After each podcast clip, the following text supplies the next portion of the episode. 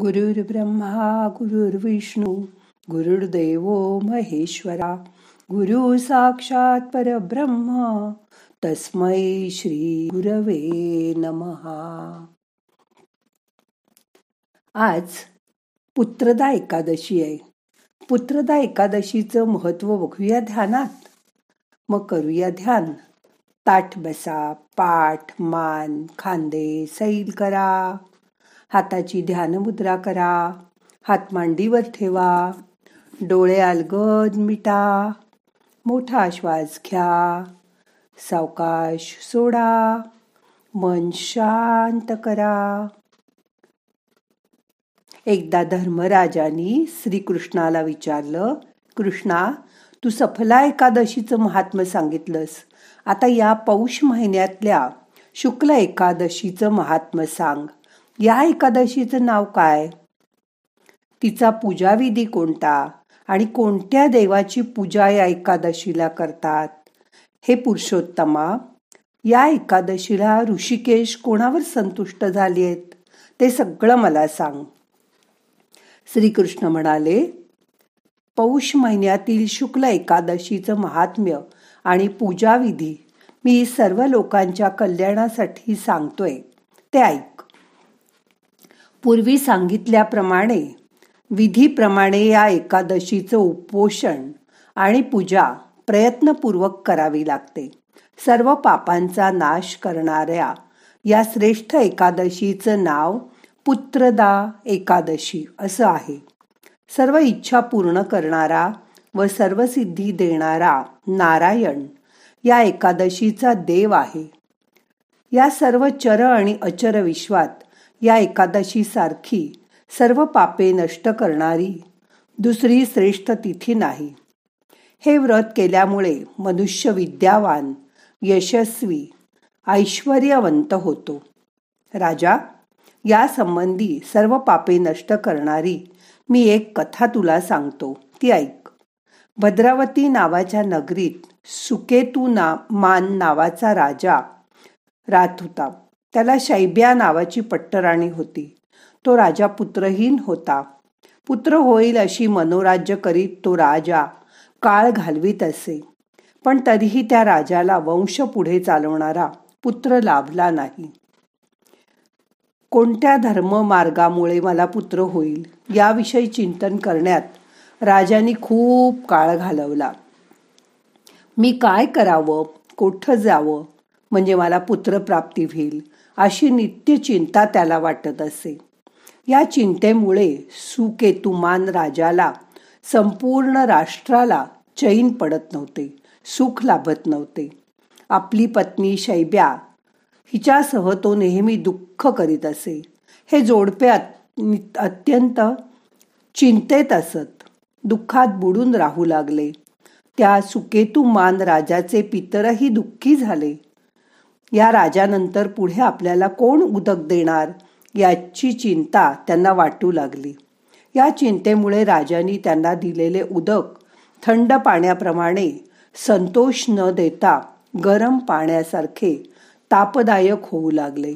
पुत्र नसल्यामुळे त्या राजाला नातेवाईक मित्र त्याचे मंत्री पायदळ यात सुद्धा रस वाटेना. निराश झालेल्या या राजाला मनात विचार येत पुत्र नसलेला मनुष्य जन्माला येऊनही व्यर्थच असतो. पुत्रहीनाचे घर भयाण आणि ओसाड असते. त्याचे हृदय नेहमी दुःखाने भरलेले असते. पुत्राशिवाय पित्र देव मनुष्य यांच्या ऋणातून मुक्तता होत नाही.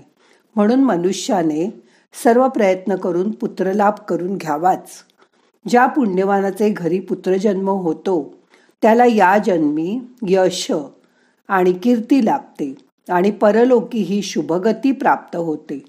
अशा पुण्यवानांचे घर म्हणजेच आयुष्य आरोग्य संपत्ती यांचं निवासस्थान असतं. पुण्यवान लोकांनाच पुत्र पौत्र व नंतर उत्तम लोक प्राप्त होत असतात. पुण्याशिवाय किंवा विष्णुभक्ती केल्याशिवाय पुत्र संतती ऐश्वर व विद्या प्राप्त होत नाहीत असे मला वाटते. याप्रमाणे तो राजा नेहमी चिंता करीत असल्याने त्याच्या मनाला शांतता लाभत नसे. संध्याकाळी मध्यरात्री सकाळी राजा हीच चिंता सतत करीत असे.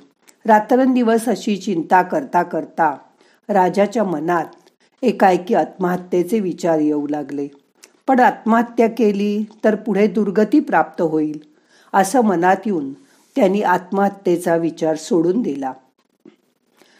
आपला देह दिवसेंदिवस क्षीण होतोय आपल्याला अजून पुत्र नाही असं पाहून राजाने स्वतःच्या बुद्धीने हितकारक होईल असा विचार केला आणि तो घोड्यावर बसून गहन वनात निघून गेला. राजा कुठे गेला? हे मंत्री पुरोहित यापैकी कोणालाही माहीत नव्हतं. जिथे पशुपक्षीच राहतात अशा निबिड अरण्यात राजा गेला. तिथे रानातील वृक्षांचं अवलोकन करत तो इकडे तिकडे फिरू लागला. त्या वनात वड पिंपळ खजुरी फणस बकुळ पिंपरिणी तिवस शाल ताल तमाल आणि सरळ असलेले देवदार असे अनेक वृक्ष त्यांनी पाहिले. त्या वनात हिंगणबेट अर्जुन वृक्ष भोकरी बेहडे राळेचे वृक्ष करवंदी पाडळ खैर पाळस पळस या प्रकारचे शोभा देणारे वृक्षही त्याला दिसले. त्याचप्रमाणे हरिण वाघ रानडुकर सिंह वानर गवे काळवीट कोल्हे ससे क्रूर रानमांजरं साळ चमर अशी अनेक प्रकारची जनावरं राजांनी बघितली. वारुळातून सरपटणारे आणि बाहेर पडणारे सर्पही त्यांनी पाहिले. तिथे माजलेल्या हत्तींचे कळप होते. त्या कळपांबरोबर हत्तींचे छावे सुद्धा होते. हत्तीणींच्या समुदायांमध्ये कळपांचे पुढारी असलेले चार दाताचे हत्ती त्यांनी पाहिले. ते हत्ती पाहून राजाला आपल्या हत्ती दलाची सुद्धा आठवण आली.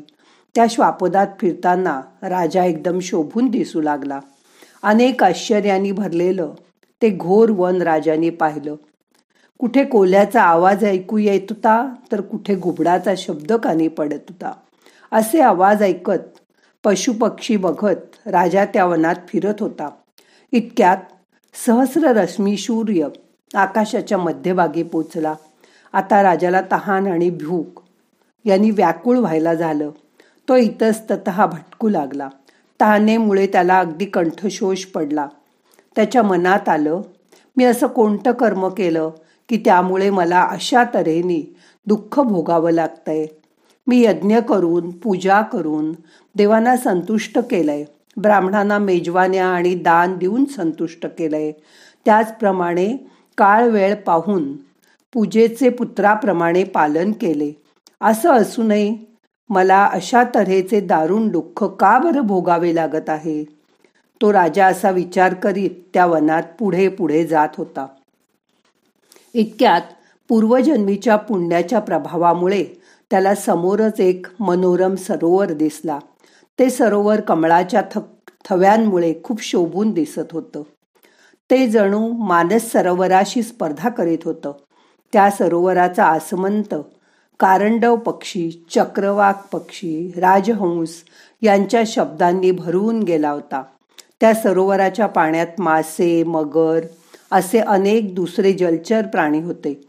सरोवराच्या जवळच राजाला मुनींचे अनेक आश्रम दिसले. त्यामुळे राजाला अनेक शुभ शकून झाले.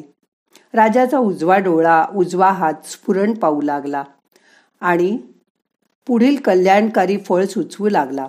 सरोवराच्या तीरावर ऋषी वेद मंत्रांचं पठण करीत आहेत. हे पाहून राजा घोड्यावरून उतरला आणि त्या व्रतस्थ मुनींसमोर हात जोडून उभा राहिला. प्रत्येक ऋषीला त्यांनी वेगवेगळा साष्टांग नमस्कार घातला. ऋषींचं दर्शन झाल्यामुळे त्या राजाला फार हर्ष झाला. मुनी त्याला म्हणाले राजा आम्ही तुझ्यावर प्रसन्न झालो आहोत. तुझ्या मनात काय आहे ते आम्हाला सांग. राजा म्हणाला आम्ही असं कठोर तप करताय तुम्ही. तुम्ही कोण आहात? तुम्ही या जगात कोणत्या नावानी प्रसिद्ध आहात? तुम्ही येथे एकत्र कशासाठी जमला आहात? मला हे सगळं सांगा ना. ऋषी म्हणाले राजा आम्ही विश्वदेव आहोत. आम्ही पुढच्या माघ स्नानासाठी इथे एकत्र जमलो आहोत. राजा आज पुत्रदा नावाची एकादशी आहे. ज्याला पुत्राची इच्छा असेल त्यांनी या शुक्ल एकादशीचं व्रत केल्यास त्याला पुत्र मिळतो. राजा म्हणाला मुनींनो मीही पुत्रप्राप्ती व्हावी म्हणून खूप प्रयत्न करीत आहे. जर आपण माझ्यावर संतुष्ट झाला असाल तर मला कल्याण करणारा पुत्र द्या. मुनी म्हणाले राजा आजच पुत्रदा नावाने प्रसिद्ध असलेली एकादशी आहे. आज तू हे एकादशीचे व्रत कर.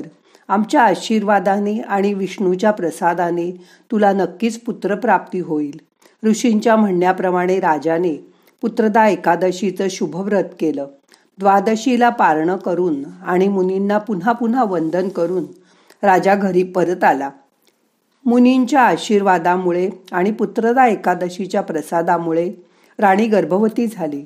पुढे योग्य काळी तिला तेजस्वी आणि पुण्यकर्म करणारा पुत्र झाला. पुढे त्या पुत्रांनी आपल्या पित्याला संतुष्ट केलं आणि प्रजेचंही पालन केलं.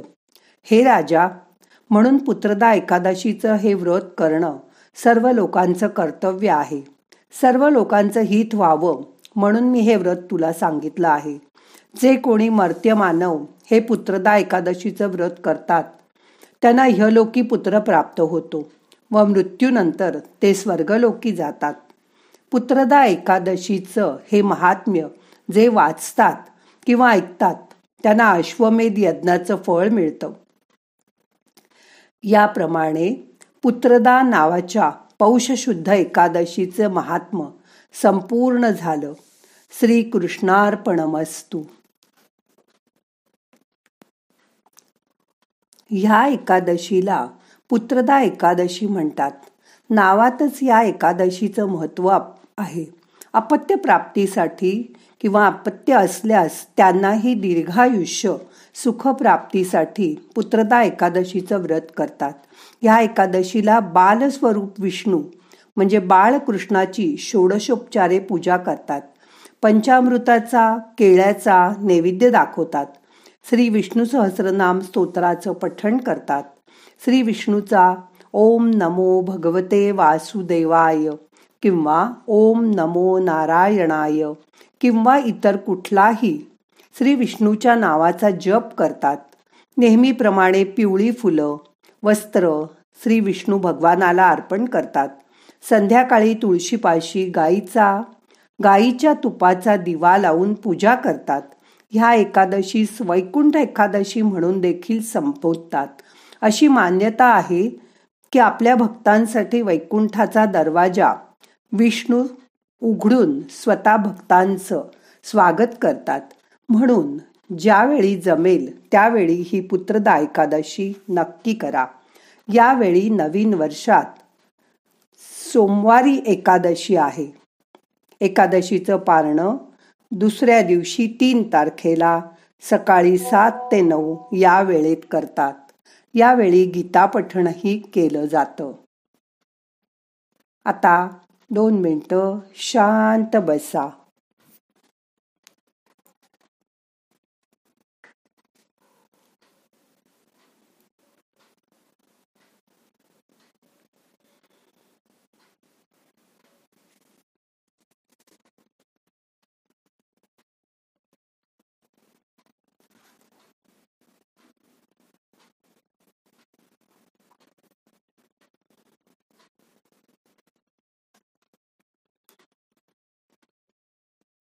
आता आजचं ध्यान संपवायचंय. प्रार्थना म्हणूया. नाहम करता हरि करता हरि करता हि केवलम. ओम शांती शांती शांती.